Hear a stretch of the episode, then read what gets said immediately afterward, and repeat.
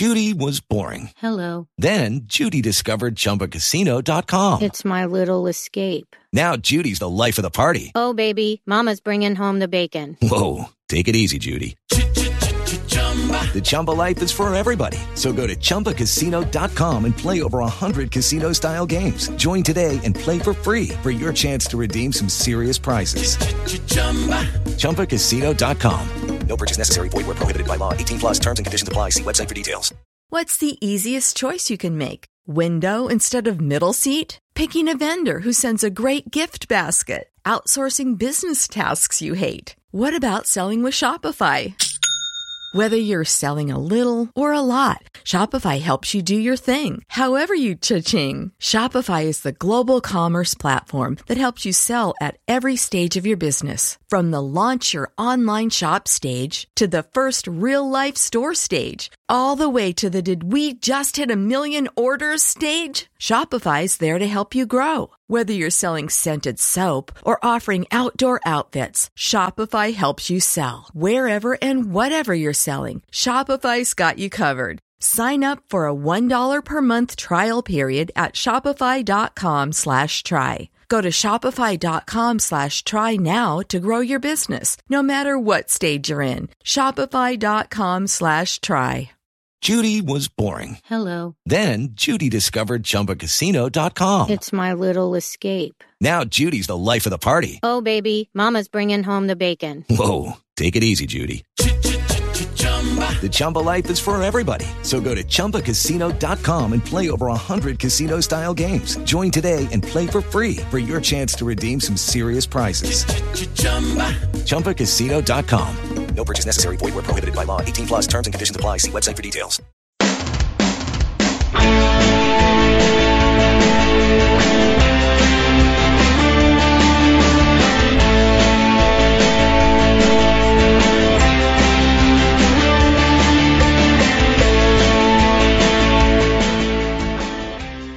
Hello and welcome. I'm Adam Thornton, and this is Talking Ted's Heart and Hands Roundtable discussion show, which looks at the key topics being discussed by the Rangers support. Tonight's show will be a look back on Rangers' start to the season. We are just about a quarter of the way into the season. Uh, we're now in the second international break, so it seems as good a time as any to look back a little bit. Joining me tonight, we have David Edgar. Hello, everyone. We've got Ross Hutton. Hi, everyone. How we doing? And we have Laura Lothian. Hello, everybody. Thank you all for joining me. Um, okay, I'm going to start with an opening question. So let me paint you a picture, David.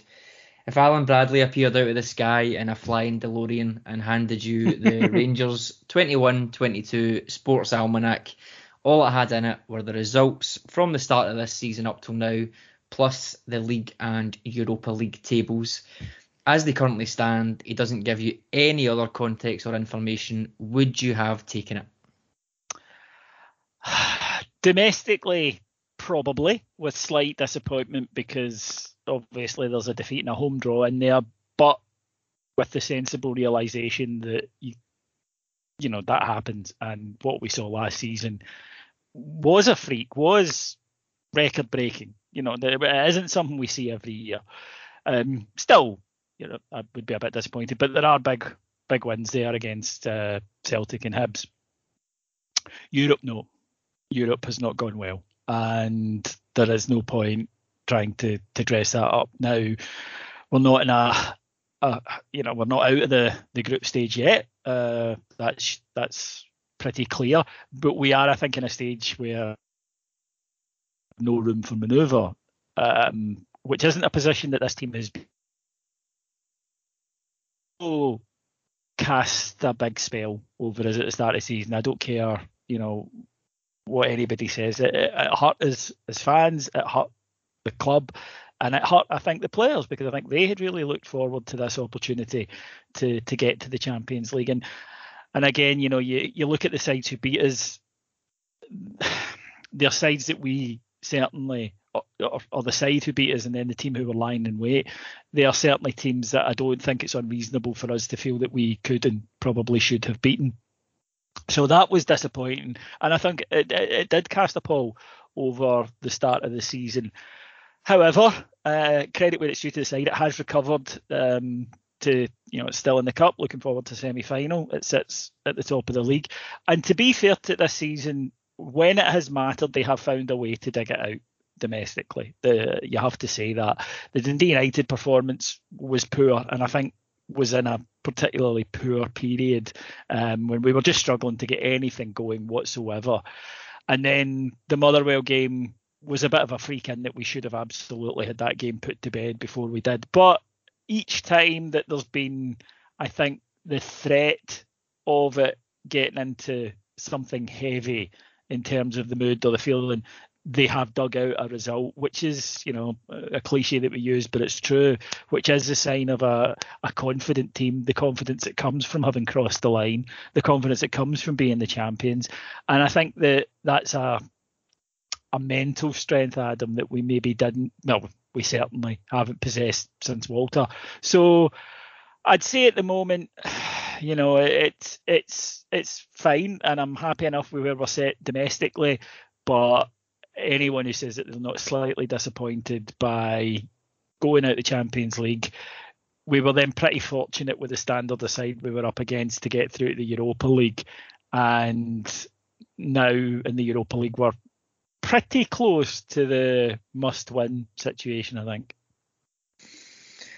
Yeah, I wouldn't disagree with any of that. Um, Laura, no context. Um, uh, same question to you. Would would you have been happy given everything David said there, given six points ahead of Celtic in the league, given semi-finals of the cup, but out of uh, Champions League and a pretty poor start in the Europa? Would you have have taken it at the start of the season? I'm pretty much in the exact same boat as David. Um, the domestic performance is fine, um, but the Europa and the Champions League side of things is massively disappointing.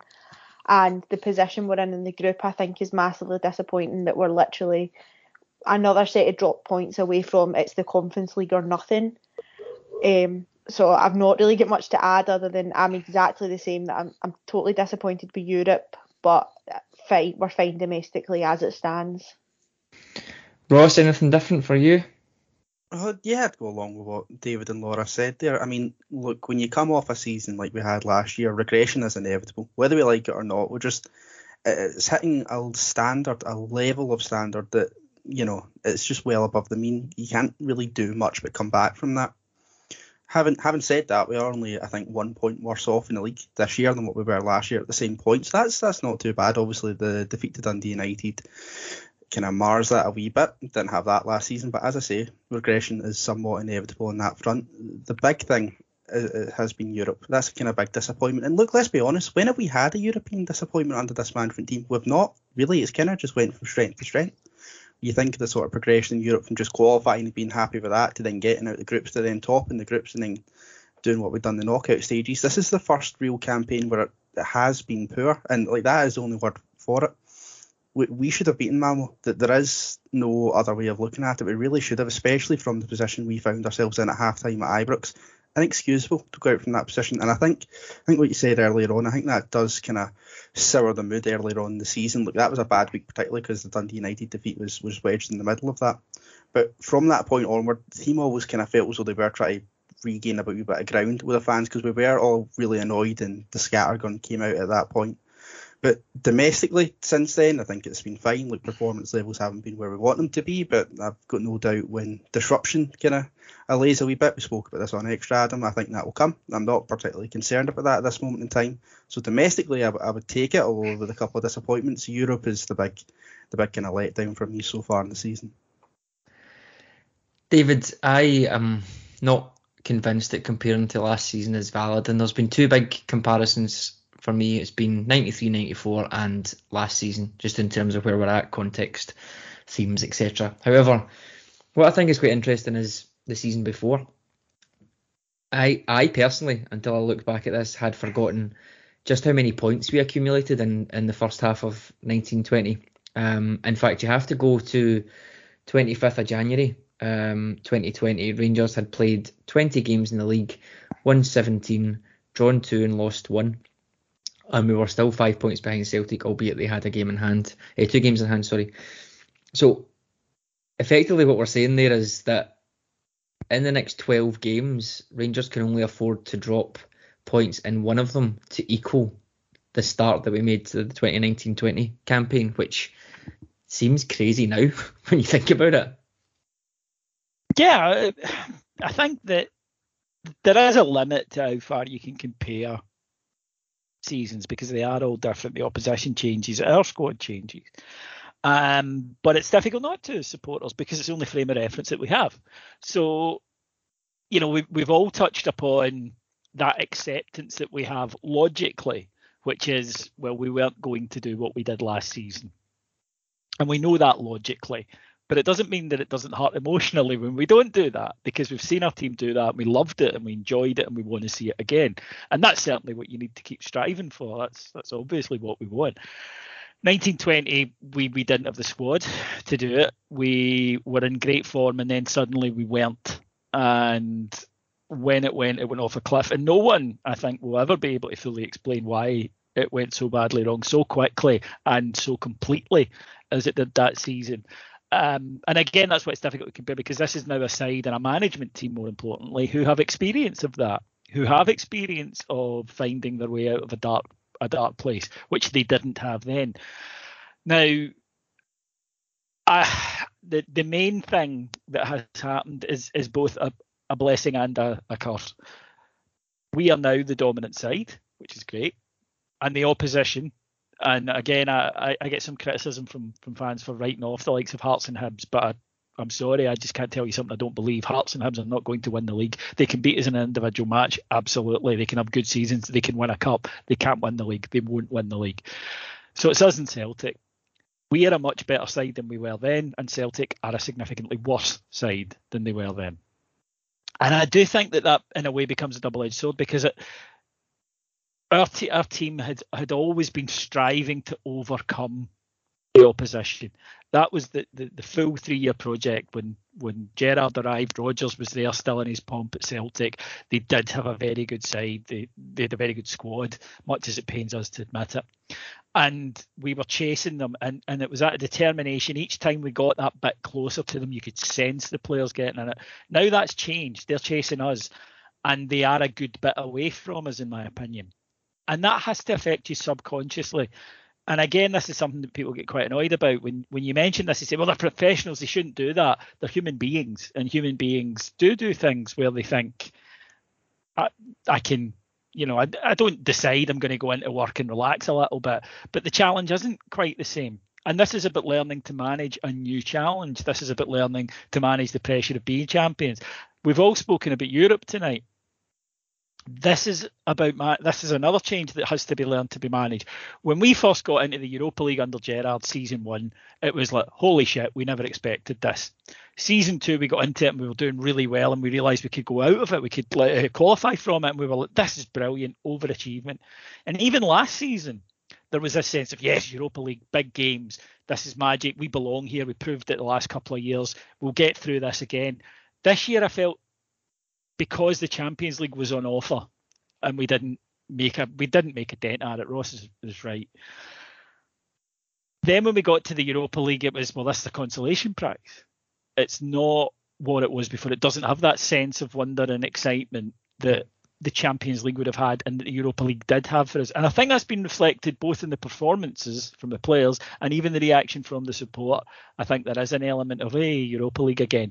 And that might be us, you know, and I'm sure there are people going to remember where we were just five years ago. All of that is true, but it's still human nature.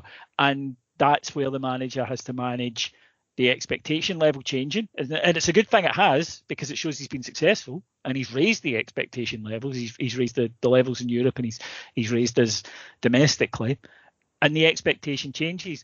And now instead of us hoping to do something, it's moved more to we expect us to do something. We demand that we do something. And that's different. That is a psychological thing that has to be managed and adapted. And he's got to find a way to do it. And, and you know, I think he will. And I think that I'm very heartened by the fact that domestically they are a side who who show that even when they're not playing well, they can gut out and get results. I, I believe there's too much talent in the squad to play the way we've played all season um, so far to play like that for the rest of the season. So I think that you know you will see an improvement in performances as key players rediscover their form, and that's why being in the position we're in right now, I think, is key because this would have been a period where if we were chasing a side, we would say we can make up some ground on them early, and now we've actually made a situation where it's the other title challengers who cannot drop now. They have that scoreboard pressure already.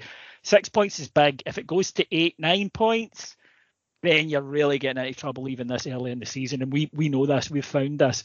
So I think that there are, as you say, a lot of a, a lot of things we can go back and look at and try to learn from the history of of this uh, this team, this you know the, the team the managers built. But equally, we do have to be aware that things change and mentalities change, and it's just about learning to adapt to the new surroundings mentally that you find yourself in. I think that's something that we're watching this team do. I have confidence they they are they are going to, but I do think it's something that that we all need to be aware of because it's not just the team; it's us as fans as well. I agree with the points aspect there. Six points is, is decent, particularly after um, seven games it, was, I guess, when, when that gap opened up. You only need to think back a couple of years or even probably three years before. If we were any number of points behind Celtic, we would say about we've got two home games against them, um, and you would just hmm. kind of assume that that we would win them based on nothing. That that may be where they're at. So while we have actual six points, they're probably theoretically thinking they've got as good a chance to, to get that gap back. Um, Laura, David but, touched on something you, there. Sorry to sorry to interrupt, but yeah, you, you, play different. You play differently when you're that six points behind. Yes. You force things and you rush things because you know you cannot afford to drop. We saw that I think with Celtic last season as well.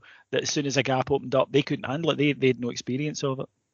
And it's different as well. Sorry, it's different as well for us as fans when that happens. We've all sat in Ibrox over the last kind of couple of seasons before we won the league, and you sent that desperation just pours onto the pitch. And you know, as much as we want it, it doesn't actually create a healthy atmosphere because you want it so much and you need the points so badly, and you know you can't afford to slip up. See that Motherwell game a couple of weeks ago, we drew one each. It was a pain in the arse, right? That, but that's all it was. It wasn't a catastrophe. See a couple of years ago, if you're thinking, Christ, we're already four or five points behind Celtic. We, we can't afford to drop any more here. Then that atmosphere changes completely compared to the right. That was an annoyance, but we need to kind of go again attitude that I think we kind of adopted for it. So I think that's another attitude change that we've had as fans so far as well. Because I didn't sense the same kind of kind of desperation or vitriol that I probably would have a couple of years ago had that result been the same. No, I think you're right. I think things would turn even last year um, if if we'd had the Hibs or Livingston results at home. Um, you've seen the reaction after the Livingston result last year, early doors. I think if that was at Ibrox, it would have been maybe more, slightly more toxic than it than it would be this year, but certainly on a par with the year before if anything had happened. Laura, um, that expectations point that that David raised, I want to get your thoughts on that. Um, expectations increase every year. We're, we're, fans. We we have the right to, to dream, as David mentioned. The Champions League is, is on offer. You want to go and do it. That's that's where we think we should we should be. Um, maybe not every year realistically, but certainly every every couple of years or when the chance comes to us. However, in any walk of life, you have um, human beings who, by nature, at some point in their week, month, year, will do just enough to get by, or just a little bit more than enough to, to get by. Not necessarily coasting, but had a pretty arduous time last year. Uh, went for it, huge mental release. Is it fair of us to accept that that that possibly some of the players aren't not necessarily coasting, but some of them are quite happy being champions. They're not terrible, but they're they're doing just enough to get by in some instances, and because of that, there's going to be situations as we've seen with Motherwell, for example, or Dundee United, where we maybe take our eye off the ball a little bit. I'm not saying is it is it fair, but can you see that as being a potential? I personally know that a professional athlete cannot be at 100% of their level all the time, and there is times where they are just going to want to coast and get by and just hopefully get out with the points. So, like, I can accept it, like, if, occasionally, but I couldn't accept it if it was, like, the same players not putting in the effort every single game. And, like, for example, like, Ryan Kent's not been his best this season and we've obviously now found that that's due to an injury that he's had, but he, he always looked like he was trying, it just wasn't coming off for him. Yeah, that's fair. No, that is fair. I think when you can when you can tell that someone is trying and it's just not going the right way, then um, I, I completely agree. The, the fans will give give a little bit more there. Ross, I want to come to you on that that 2019, 2020, and 21, 21 comparison. Um, 2019, although, as we said here, the, the performances look, the results, sorry, are are great. Um, it, it did have that feel, like you mentioned there, that any slip up and and there would be toxicity or it'd be another failed uh, failed season. And I don't know if if that then transmits down to the players. And you think, um, as I said, 25th of January, um, we've played 20 games. However, we've played another 14 in the uh, Europe, and well, we got to the League Cup final, so four four games in that. We played 38 games by that point, and it felt like we had to go to the well in a, a large majority of them and dig deep and get results. Last season, not so much. We obviously played less games. We only had three qualifiers as opposed to to eight. Um, and I, I, think from memory, the, the League Cups were probably a little bit a little bit later starting uh, as well and it felt a lot more controlled by us. It felt like we were able to go and play our game. Everybody looked fit. Um, everybody was was playing well. They seen the benefit of having the long pre-season. A big difference. The results were, as as I've just said, the results were pretty similar, but the performances it felt like were almost better, or or we were they were easier for us. We could do slightly less and still score at the same level and still play at the same level. This year, I think we're going to be seeing a little a little bit of both. We probably need to be at our full level to play fantastically and score lots of goals, but we're still kind of controlling games as we did last year. So it's interesting to compare the three. Would you would you agree that maybe the first year it was so frenetic and we, we had that tension that you mentioned and we had to go to the well for every single game that maybe contributed to that drop off and we sort of learned from it last year and this season it might end up being the best of both worlds the key difference between 2019-20 and the, the next following two seasons, including this one, is we were the insurgency in 2019-20. We were the we were the underdogs, not the top dogs like we are now. And what I mean by that is it was very frenetic because we were having to kind of put in the emotion, put in the graft, put in the put in the kind of hard yards just to try and get over the line in, in games that we haven't had to do, uh, especially last season, because it was so emotional and because it did feel so so desperate to get it done that year. And you know, I don't think the point that you're making go undervalued. We played a season by January. That's that's a season's worth of fixtures in there. You're going to get leggy. And one of the key differences between 2019, 20 and 2021 is we weren't able to conserve our energy through games in the way that we could last season. So when you think of going to kind of tough away grounds, especially in the the winter months in Scotland, you can't go full pelt all the time or you will just burn yourself out. I don't care if you've got a winter break in there to go and recharge, it will catch up with you in the end. And it did in 2019 20 because we didn't have that ability or, or confidence to just be able to go and get the job done and do enough. We didn't, we weren't able to or didn't feel we could go to an away ground, away ground get a result, and hold on to it. We had to give 100% every single time just to get the three points. And look, on paper, it might have been a fantastic start and it might have kept us within touching distance, but we were working very hard just to stand still a lot of the time in that table. In a way that we weren't last year, where we could go in the kind of harsh winter months to boggy pitches and backwater places in, in, the, in the Premier League and just do enough. There's one that kind of springs to mind just before Christmas last year, actually, and that's 2 0 away to St Mirren, a game that probably should just be forgotten for all it was worth. It wasn't a great game, but we just went, took a 2 0 lead, and that was fine. And we just conserved energy for the bigger game, which was against Hibs on Boxing Day. And that's something that we weren't able to do in the previous seasons. And that's something that this season and obviously last season, I feel as though we have been able to do. And that's a kind of big difference for me. But having that confidence now of being the champions, we've got over the line before, we know how to do it now. That's massive. Absolutely massive. And you, you mentioned there uh, about coasting. Look, there's an issue if, if certain players aren't putting in the effort week in week out, but that's a separate conversation.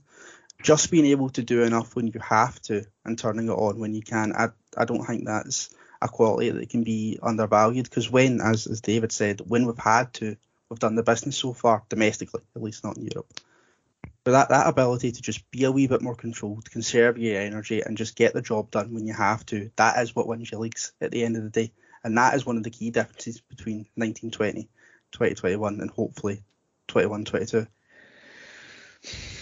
What about what about pre-season, Laura? And let's let's compare uh, this season uh, and last season. Obviously, pre-season last year, we I don't know when they started back on on the grass. i I think it was uh, late May, early June, possibly. Obviously, there was smaller sessions. They were able to do more physical work. There was a lot of time between um, lockdown and, and then on Zoom, dealing with tactical instruction, uh, how we handle set pieces, all that sort of stuff that, that, technically could be done theoretically without without players being there. So we, we don't have an insight into all of that stuff that happened. But what we do know is that this year has been very, very disrupted with um, internationals, uh, international tournaments, with COVID, with quarantine, with new players coming in. You compare that to last year, it was an absolute genie in a bottle. They were in a literal bubble, no hassle, nobody away playing international football in the summer. The players had nowhere to go. They didn't go on holiday, anything like that. How much of a difference do you think that makes in terms of in terms of preparation? Um, I, I get the management team would probably have tried to replicate that as much as they could this year, but given the unprecedented level of flux and injuries, etc., that we've spoken about quite a few times on the network, how how big a difference do you think those those two um, pre seasons have made to, to the start this year? I think it made quite a significant difference, if I'm being honest. Um, when you think of the players that have been had a disrupted start, the vast majority of them have been what we would consider to be the first pick player in their position. And I think the chopping and changing because of people back late from Euros, people getting COVID, stuff that couldn't be helped, definitely had an impact on on the pitch. There's there's no way that it didn't. Um, and I think another thing that I think helped last season is that we started Europe earlier than we started the league, I believe. So you got a bit of momentum started with playing like your.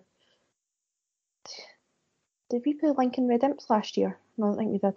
But we uh, played. We did. It was in oh, September last year. We played. We'd started the league before the qualification last year. First of August, I believe we played Aberdeen, and it was mid-September before the qualification started for Europe so I'm wrong.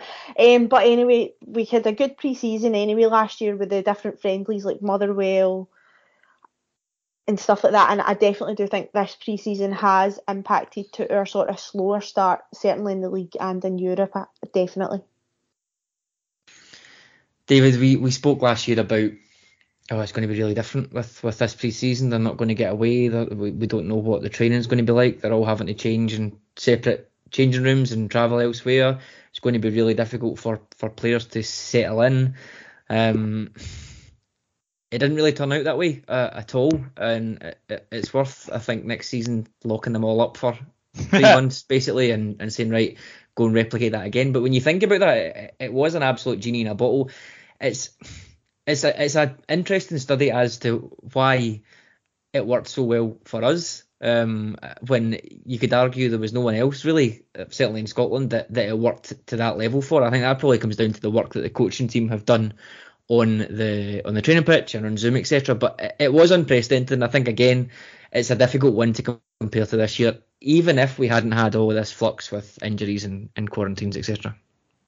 Yeah, this is actually, I, I, think, a really interesting and probably under discussed thing um, because I think all of us just assumed, well, with things opening up and you know things getting more back to normal, then well, the phrase says it all, doesn't it? Things will get back to normal. Whereas last season we weren't really affected by COVID. The reason for that was the players were tightly in a bubble, and, and Rangers enforced that bubble. Um, they really did. And Rangers were one of the clubs that took an awful lot of care, such as, you know, little things like players only eating in the same group of three to make sure that if there was an outbreak, it, they knew exactly who it was and who it was limited to, etc. Rangers were very, very careful. And the players were locked up, and I think totally 100% focused on the title. Now, you could argue actually that that might have had an effect in the Cups, and that that that's possibly true. But that team was just zooming in on a goal, just absolutely zooming in on a goal. And this season, the world's opened back up a bit, but that's increased the risk of COVID, and we've been affected by it, as you know a lot of teams have because they're young people and they have lives and they have kids. You know, and we're all slightly at risk of COVID, except me because I don't go out anymore. But um, yeah, I, I think you're absolutely right. I think there was an assumption that we made that while logical, hasn't quite panned out that way. I think that there was, let's face it, a bit of a hangover. It would be silly to say that it wasn't. And how could there not be? This is something we all wanted so much, and the players wanted. And we also talk about, you know, Steven Gerrard. That league title to him was enormous. You know, he came here because he had a chance of winning a league title. He could have taken a job in the championship, you know, the way that, that Lampard did. Yep. He could he could probably have taken a job at the lower end of the Premiership, really, as his first job because of who he is. But it was enormous for him to win that title. And we'll win more titles. I personally think we'll win one this season. Um, but uh, I don't think in my lifetime there's ever going to be another league title that's as emotional as 55 was. I really don't. Uh, I think that given the circumstances and having lived through what we all lived through, it was enormous. And and there was always going to be a come down from it. That's maybe a better way than a hangover. There was always going to be a period of, of retrenchment. And I, I kind of compare it to see when you're getting married and you, you generally book it what about a year out Yep. and then all you think about for the the whole year, and it's such a good laugh because you know you're you're planning towards it and you're doing things and you're talking about it and you're looking forward to it. And then you have the day and it's amazing. Then you go off on holiday and it's fantastic. Then you come back and you're like, right, what now? you know, um, anyone who's who's done that will know what I'm talking about. You sort of look around and go, right, okay, uh, ah, um, and I think there was an element of that to it, and it has taken a wee while for us to get refocused. I don't care what anybody says, and in a way, the criticism, I believe, has probably helped. Much in the same way as when we all talk about, you know, the negativity at Ibrox, we've seen Rangers teams get going on the back of us kicking their arse. I don't care what anybody says. Yeah, it can be too much. If you're the type of guy who goes in and it's nil nil and you're screaming at somebody because he misplaced a pass in the opening minute, yeah, right. I'm not talking about that, but I'm talking about legitimately driving almost in a wider sense has that the players have went right we get it. We did win the league. It was magic but come on. Um, and i think there has been that that refocusing of it. Uh, i do think that the performances haven't been great. Form has not been great. I think anyone trying to say that would be deluding themselves. I think there's been patches in quite a lot of the games. Some games there's been none of it. Um, I thought we were absolutely dreadful, for example, against Dundee. I thought we were absolutely dreadful against Prague.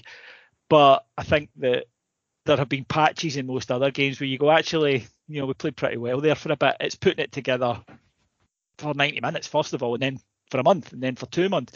But they are all capable of that. I, I really liked the victory against Hibs because yeah, you know, we got the the bonus ball of of Porteous being sent off, but you still have to go and make that count you still have to go and do something with that. You still have to deliver. And I thought in the second half, despite the side, you know, as I say, not quite firing, you could see them just going, "No, come on, let's, you know, let's." That's the target.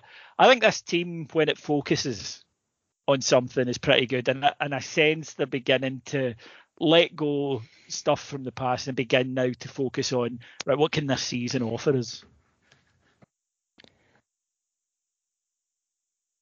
Ross, um, let's talk about the football then, as David mentioned. Let's move on to, to talking specifically about the season and, and, and the games.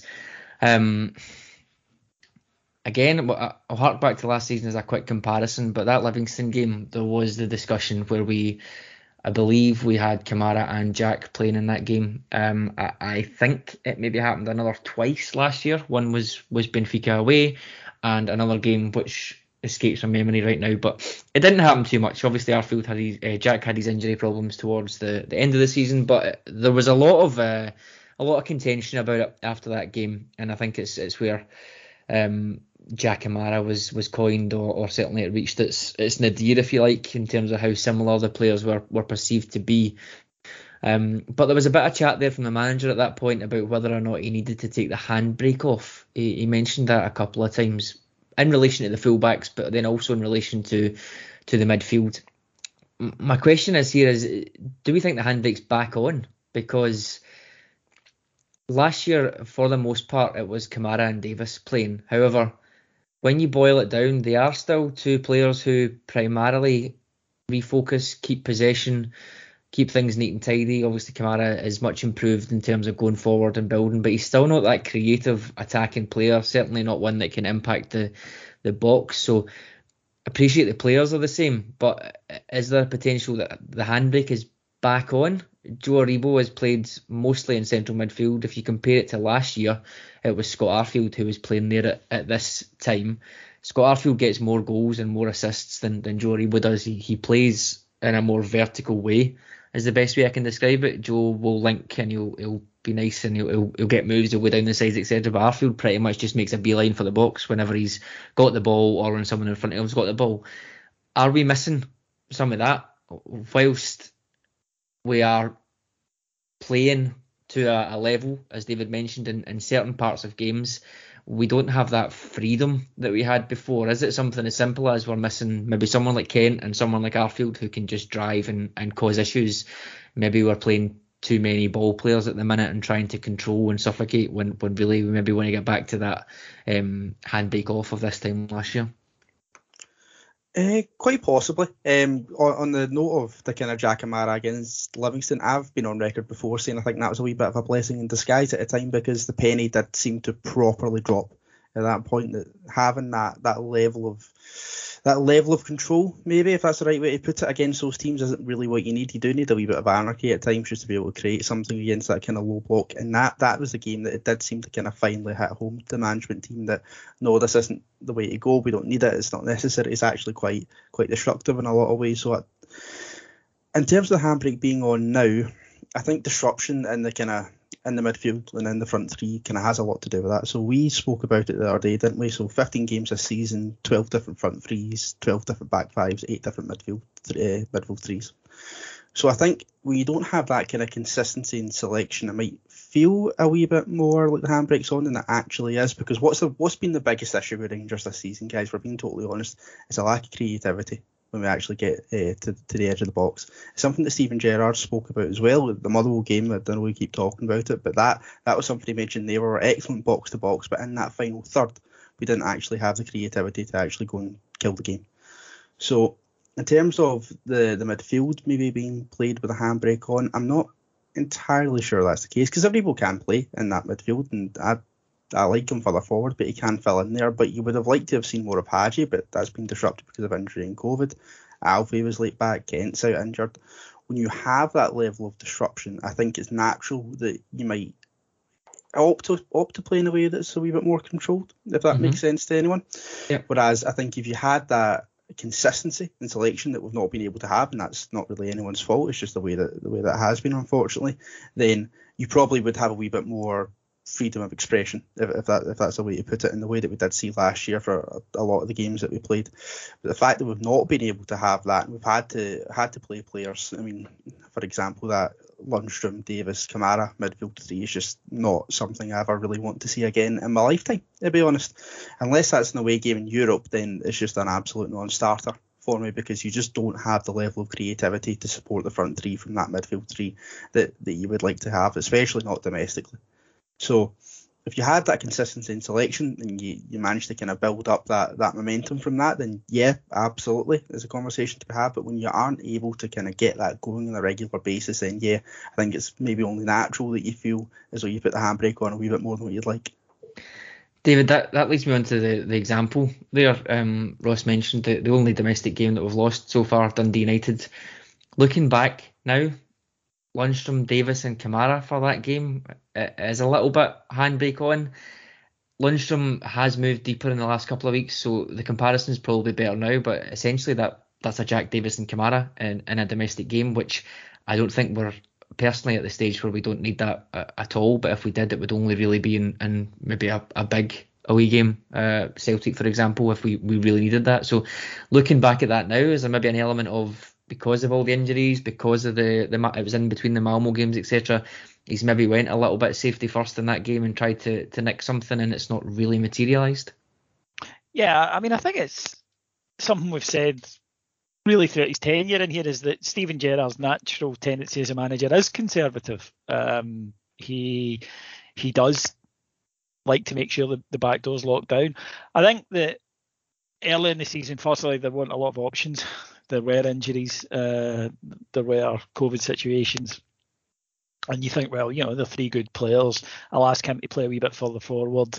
It'll be all right.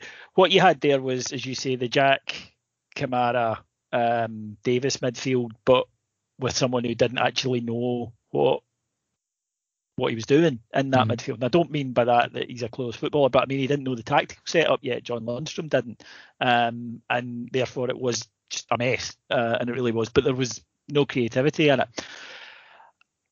I think there's a couple of reasons for it. Firstly, is the defence has been chopping and changing so much that it must be tempting to go, well, I'll stick in another layer of protection just now. Because if you know that you've got your defence and it's he, does change it a bit a fair bit, let's be honest. But if he's got, you know, the two fullbacks that are regularly there, Taven in Barisic, and he's got uh, Goldson plus one other, Helander and Balogun, and they're all fit and they're all playing well, then he's pretty confident to, to leave them to it and maybe just put one in front of them. I think when he's got concerns about it, that's when you begin to see the two the two going in there. And the other problem is something Ross touched on earlier, which is that the front players, especially then, but you know, even you know, up until recently, I would argue, they, they weren't creating anything. I mean, it really was that simple. Kent was bang out of form. Laura mentioned it earlier. He was trying hard. He was just bang out of form, and then he was carrying an injury. Um, we were getting nothing from him. Sakala, bits and bobs from him. Alfie was away late back, and then you know, it's, it's taken him a wee while to get up to speed. Roofe has been very similar in that regard, although he's looked sharp in a number of games and he's got a good amount of goals. There's been other games where he's just not been on at all. So I don't think he felt he had the he had the you know the, the either side of the team really that day had him playing well, and I think that he thought right, we'll lock the back door down. I, I have faith that one of the special players will do something and we'll get the we'll get the result. And of course, it didn't work out, and, and it should have at least been a nil nil to be honest, because yeah.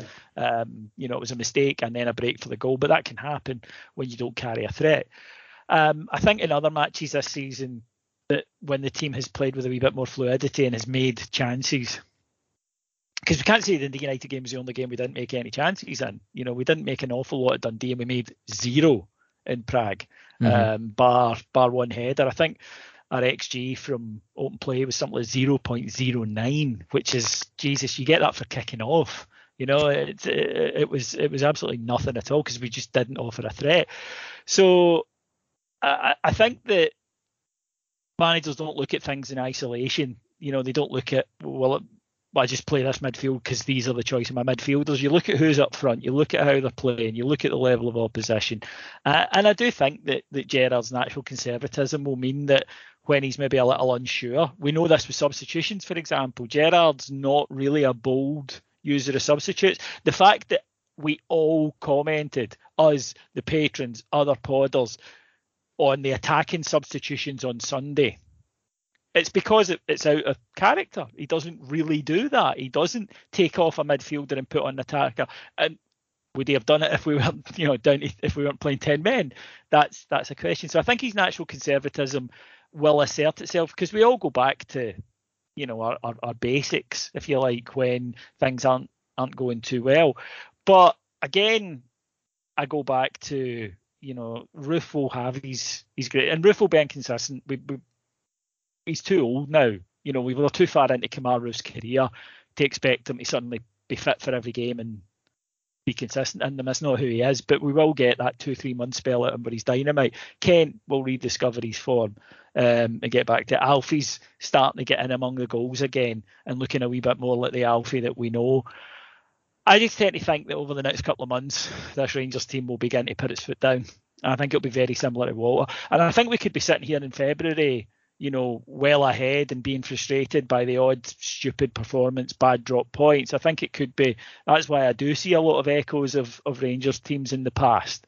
Um, but again, I'm I'm kind of coming to the idea that this is the last we'll see of this team this season. I think it will be freshened up. I think people will leave, uh, and new players will come in uh, in the summer. So I think that this side is probably reaching the end of its cycle. It's four years, um, and I think that uh, we're, we're seeing now that maybe there's some of them that fancy or need a new challenge. Maybe there's some of them who are beginning to kind of look at the next move. But I, I still think that once you know everything settles down, and it seems to be, and we go into that spell and and it's winter and it's just football, football, football, football. I think that's when this Rangers team will will go and assert itself. Yeah, it feels like well, it is four years, but when you think about if if they were playing for a for a Brighton or whatever, it's probably closer to six years in terms of the actual volume of games, and you think of the the kind of relentlessness of it as well. So I, I kind of don't blame um, some of the players if you're getting to that point, and, and it's not necessarily needing a new challenge, but maybe just fatigue. So I, I happen to agree. I think at the end of this year, there's a a high number of contracts that will be going out in 18 months' time. So either we need a flux of contracts coming in, or we may see some leaving. It's going to be one of those one of those summers. Um, Laura, just touching on David's point with regards to Hibs uh, and the, the manager's substitutions. Um, as the, as I said earlier on about Livingston, sometimes so, something within game can give the manager confidence, and he'll, he'll then go and make those those tweaks, and hopefully, as David said, we see that this year coming. It was essentially Lundstram and then and Aribo as as number eights uh, ahead of him, and I think it really made a difference. It allowed us just to build play through the middle as well as as well as wide. Um, it, it, could be, as as David said, would he have done it if we weren't getting beat? Probably not, but that doesn't mean that it didn't work, and it doesn't mean that it's maybe going to give him confidence to do this in the future. Could you could you see that as being a a possible option? Could we see a, a midfield three like that again in one of these kind of games? And do you think it would it would give us a big benefit?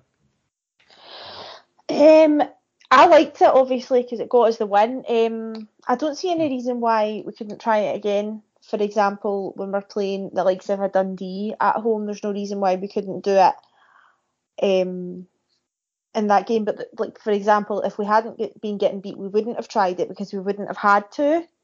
Uh, but it was good to see that the manager does and have something different rather than the let's just keep crossing it from the fullbacks and eventually we're going to score from them. I know we did eventually score from them against Hibs, but it showed that he was thinking that I need to try something different to give the Hibs defence something different to think about, and then that might allow my fullbacks to get in and get the get the killer crosses in, which they eventually did on Sunday. Yeah, and it was interesting as well to note the manager's uh, post match. I think it was comments that, that Scott Arfield would have played. Um, I think for anybody that listens to Tactics Talk or anything that, that I do, you'll know I'm a big Scott Arfield fan. I think the the importance that he, he had last season, David, in that this time where he he didn't play very much. Well, he did, but I think he played uh, ten or eleven league games and got four goals last year. I just think that really really helped us out. Um, incidentally, if anybody wants to read more about how much that helped us out, then there's a really fantastic book coming out in January, which I suggest you, you buy a copy of. But nonetheless, David, I thought those only comments could, were only you could get a book out after Christmas. I know, I know. Um, nonetheless, David, I, I, really think that that was a big part of, of last season, and I thought it was interesting to note that he's not been seen very much this year at all, but it was interesting that he was in the manager's thoughts for, for that game. Yeah, definitely. I, I see the period that you're talking about when he came in, he got the goal off the bench against Dundee United, and he was brilliant in that last 20 minutes, and then he just took it on.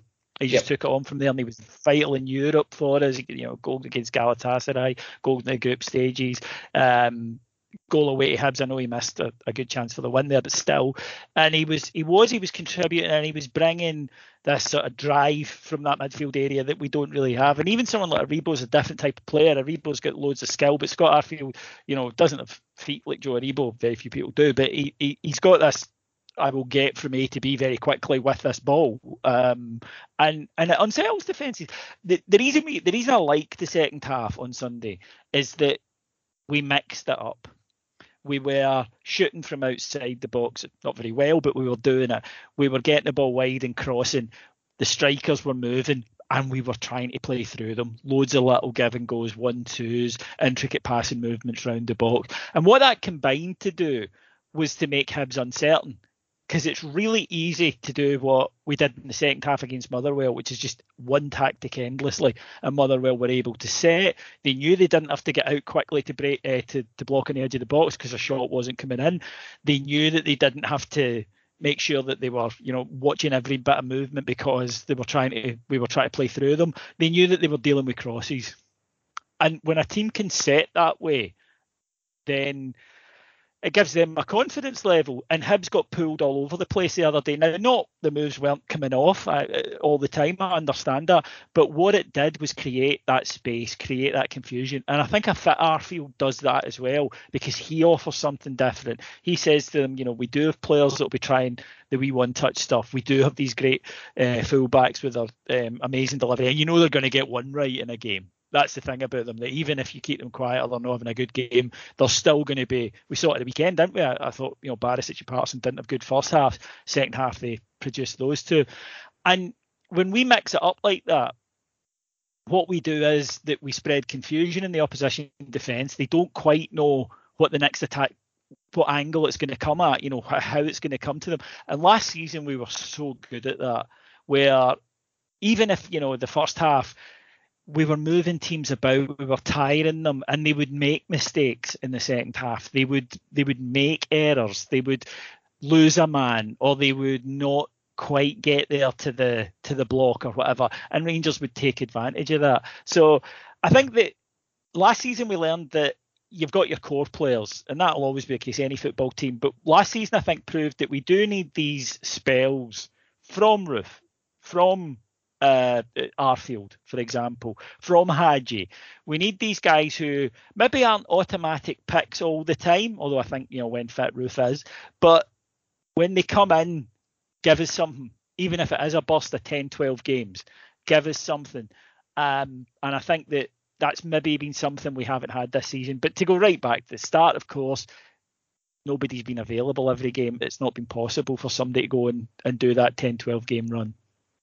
Yeah, I think I think that's a, sorry. I was going to say I think that's a really good point. Cause when you think of last season, you think of the team almost sort of sharing that burden of responsibility in a way that we've not been able to this year. So, and Kent started off an absolute flyer last year. Then it was Arfield, then it was Hagi, and then Roofe, and then you had Morelos come into it kind of after Christmas that's something we've not been able to do this year because I'm going to sound like a broken record. It's about the, the lack of consistency in selection, and as I continually say, it's nobody's fault. You know, we can't control injuries, we can't control COVID, and we can't, you know, control what players can do in their free time. Not the way that we could last year, but the more the more we get players back and the more consistent we become in terms of our selection, in terms of our form, in terms of our results, we'll have that again because the players like like mentioned earlier on, Ryan Kent's too good a player not to find his form again. It will happen.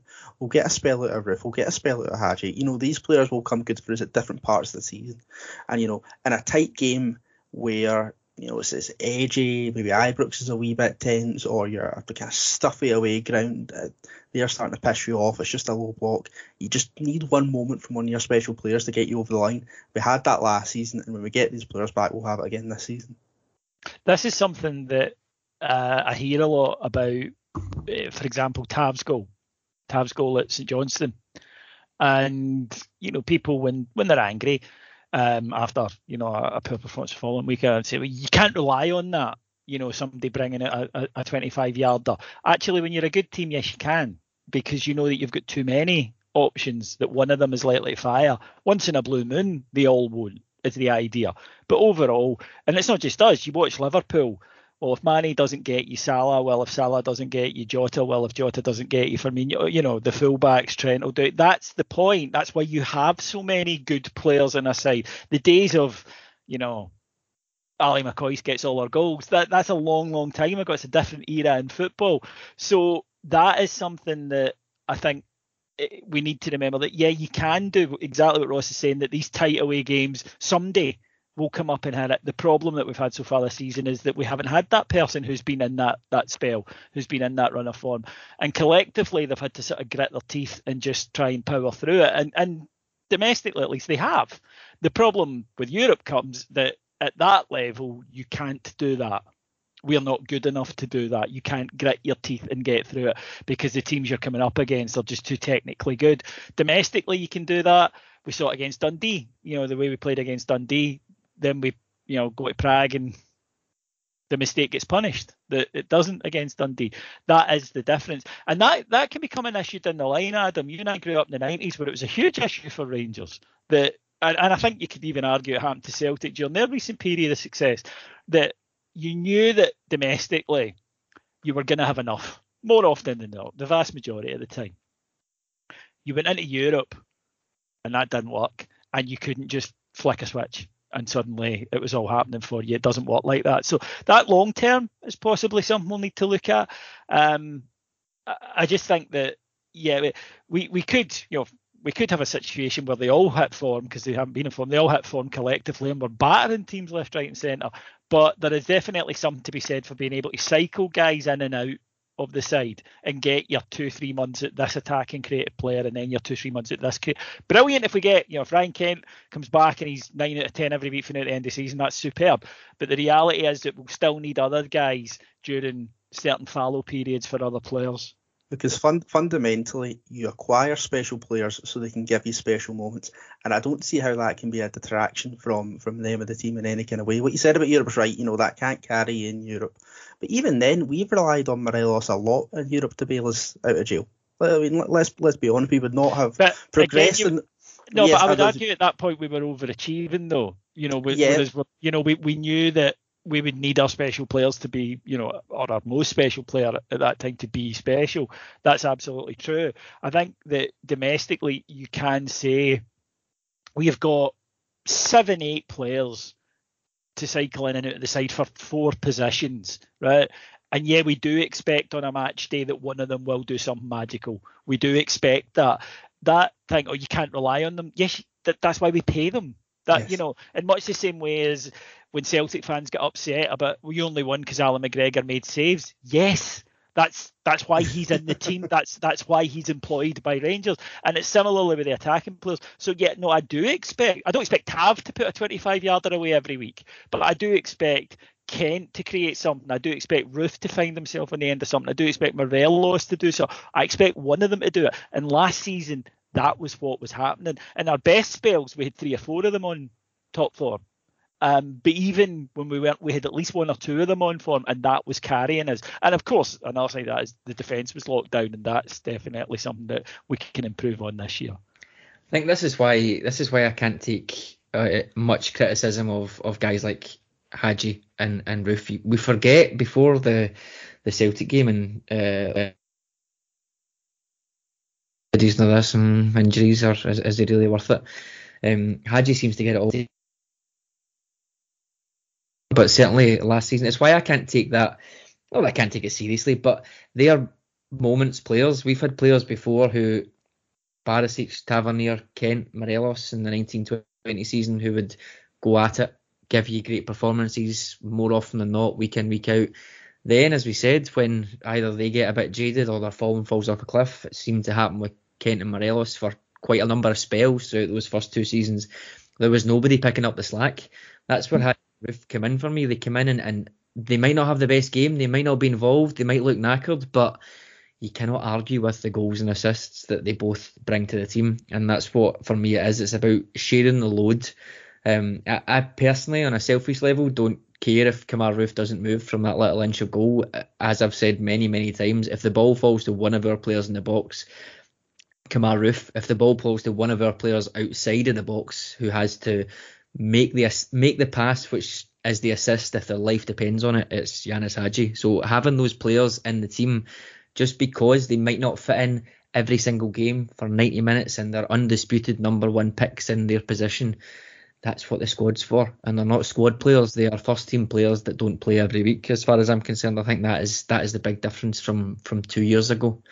Yeah, they're the icing on the cake players, aren't Absolutely. they? They're the guys who they're the guys who take us for being, and I think that was proven last season. And hell, I'd even chuck it that they all did something that at the end of the season you could look back and say, well, they all, you know, all like yeah, there and there and there, and that was what we had lacked. We had a good team. We didn't have a title winning team. When we added that extra layer, we had a title winning team. And I think that again, that will come this season. Now, we, we, I still expect Hagi, by the way, to step it up this year and become more consistent. And I still think once he gets a good run at it, he will. I still expect Kent to come back and be better than he was previously because he's at the age where he should be improving year on year. So I still have you know a lot of hopes for this, but I think we've been in a weird situation where none of our creative players have been on form, and yet we are where we are. I, I, I just don't see seven or well, I just don't see seven or eight really talented creative players being out of form for a whole season. I just don't. I, I was going to say, I think Hagi for me is quite indicative of the improvement that we've had in this squad year on year out. You bang on there, call him a moments player. When you think of the Hagi came in in 19 season 1920, the other moments player that we had signed in 1920 was Sheyi Ojo. Now the problem with Sheyi Ojo being a moments player is he gave you fuck all in the way of moments, whereas Hagi does. Mhm. Like now, look, you might go a couple of games without it, but he, he will give you, and he he was a very large part of why why we won that league last season, whether it be through goals and assists in tight games. So you know he might not do anything for 90 minutes, and people might not like that. For me, that's not the type of player I'd expect him to be. He might not do much for 89 minutes, but in the one minute he does do something, you've got a goal out of it, and that is what Ianis Hagi is. And for me, that that is just a kind of cherry on top of the cake and indicative of what this squad has become under Steven Gerrard over the last couple of years. And I think early part of this season there's been quite a bit of negativity. Everyone's kind of felt a wee bit down. Maybe that kind of come down, regression, hangover, whatever you want to call it from last year. But this is still a really good team, still a really good squad, and they're champions for a reason. And probably going to be champions again for a reason. And I think in that in that sense we maybe need to be a wee bit more patient with them going forward. I think cherry on top of the cake is a, a nice analogy, and to, to continue that, you need to have the cake there first before you can buy these these type of players. They they they won't work in a team that doesn't function tactically, um, and I think we see that certainly over over the 18 months or so that Hagi's been here, and just over a year that, that Roofe's been here. Laura, we're going to finish up. Final question um, to you: Do we write off players too early? Um, the two examples that, that come to mind here is John Lundstram. Um, we did the Talking Teds about a month ago with myself, David Alex, and, and David Marshall. Um, I think if we did it again today, it, it would be different in terms of how we think John Lundstram is is going to uh, settle in uh, at Rangers. And then the other one is, is not really a new signing, although we did re-sign him again this summer. It was Leon Balogun. There was a lot of flack after um, after Malmo and after Ross County, I think, from Balogun. I've seen more than a few people saying they would rather we just free them there and then. Um, I think both of them, certainly in the last three three games, three or four games, have, have arguably been our, our best players. So we know we have high expectations and we know we, we have fast reactions, but is there maybe a little bit of a learning point in there for us not to write off players too early based on early season form? Uh, yeah, the support definitely do write off players too early, and I've been guilty of it with some players myself as well. But the thing is, we never seem to learn because we've seen it in the past where players like, for example, Barisic, I would have sold him after his first season. I was like, I can see it, but he's just not getting it, and now he's one of the key players in our team. So I think I've now keep that in the back of my mind when I'm thinking of the likes of, of Lundstram. Um, obviously, I wasn't going to write him off after two bad games, but I did think when he gets sent off against Alashkert at Ibrox, I thought that was very typical of of Lundstram watching him for Sheffield United that he, he will get a red card and it probably won't be his last red card for Rangers this season. But I think he will be a relatively good signing for us over the course of his contract, yeah. But the support definitely don't give give people time to adjust. And I think I've heard a lot of chat that Lundstram was coming from a team that don't use the ball in the way that we use it. So it is going to take him time to adjust from going to one team to another. And just because they don't hit the ground running right away doesn't mean that they're not going to be good players. It's when it's maybe if we're getting to the end of the first season and you've seen nothing to suggest that they're going to be a player, maybe that's the time to say maybe we should move him on.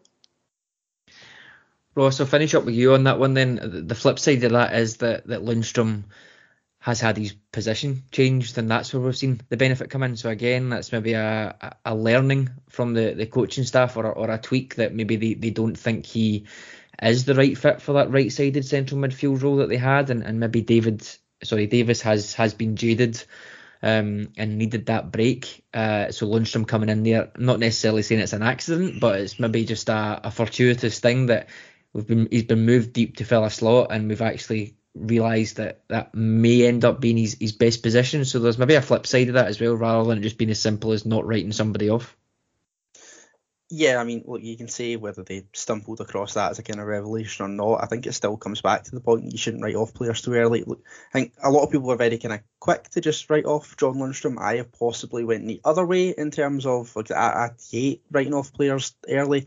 it, one of my kind of biggest bugbears. You need to give people time to adjust. I don't care what league you came from, what team you came from, what position you play. You need to give people time to adjust to new, new teammates, new surroundings, and new tactics. Now, look, did Lundstram help himself in those early games? No, he absolutely didn't. I think a lot of people had their minds made up before that Alaska game. A lot of people certainly did after it.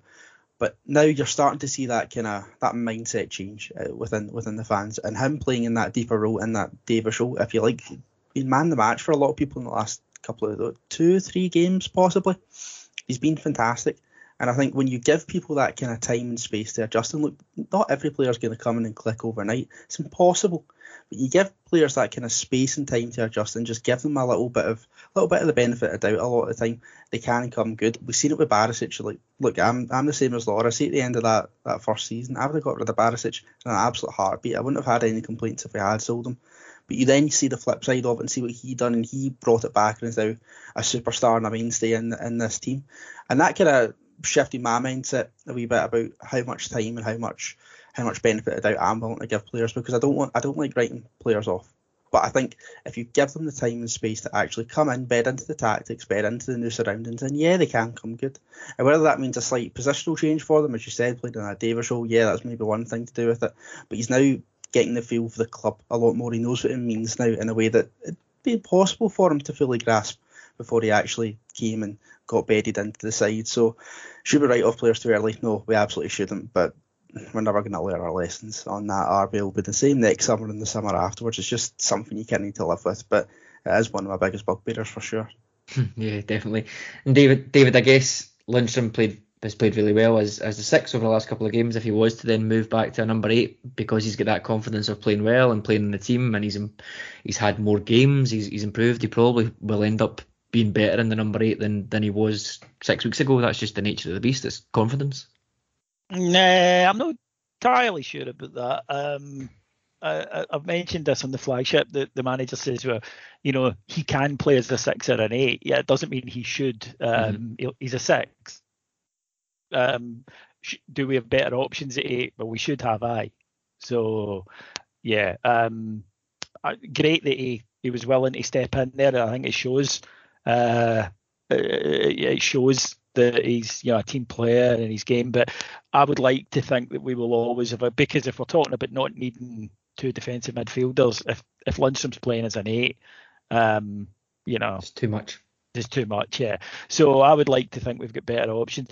Look, we're all guilty of it. I think in John Lundstram's case, he's not helped by the fact that he has that, shall we say, that build that because you see him in real life, by the way, and he's not you know, there's, there's, not an inch of muscle uh, uh, uh, of, of, fat on him, um, but he, he he's got that kind of that football build, but he looks uh, barrel chested. Is that the word?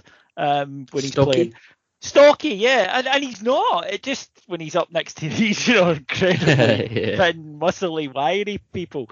Um, but I think that didn't help. The fact he was confused looking didn't help. I think that people put will immediately go, oh, he's not interested, just because we've been burned by people coming from down south thinking, oh, that's a bit of dawdle up here.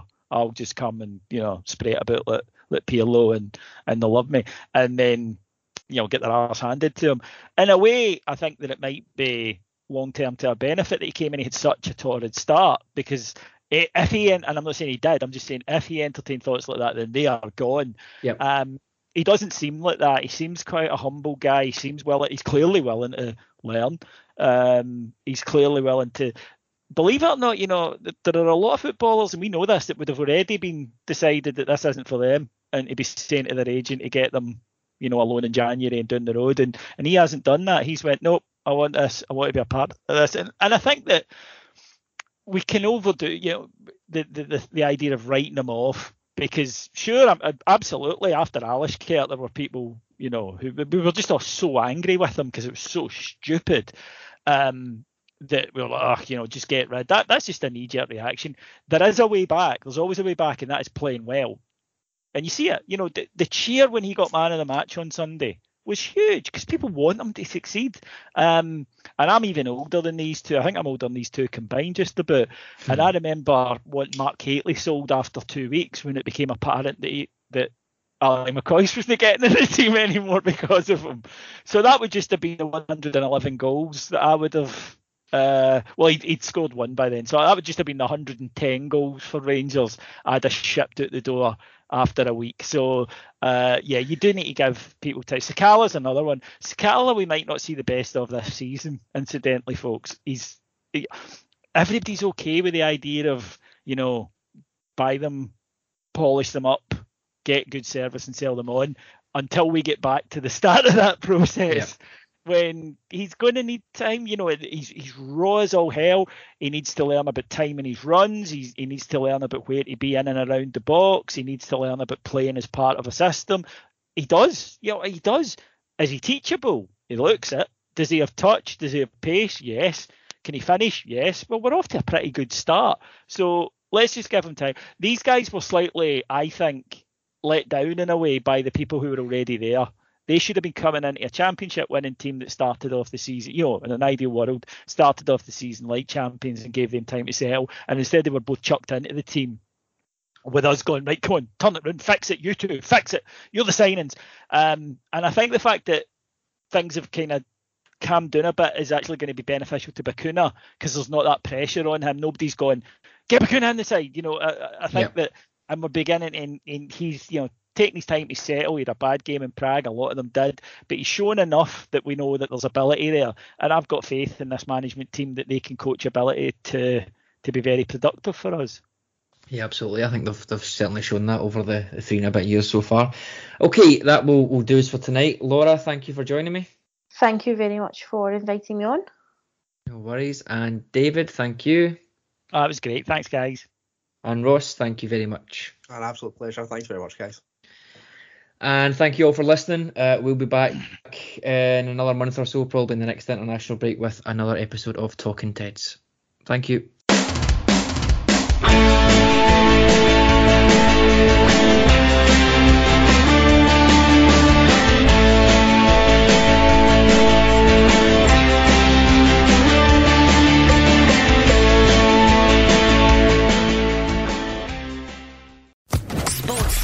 Podcast Network. Swimsuit? Check. Sunscreen? Check. Phone charger? Check. Don't forget to pack the 5 Hour Energy. It fits great in a pocket or carry on, and the alert feeling will help you arrive ready for anything. Now get 20% off when you use code 5HE Travel at 5hourenergy.com. Expires April 30th. One time use only, not valid with other discounts. Remember, visit 5hourenergy.com and use code 5HE Travel to save 20%.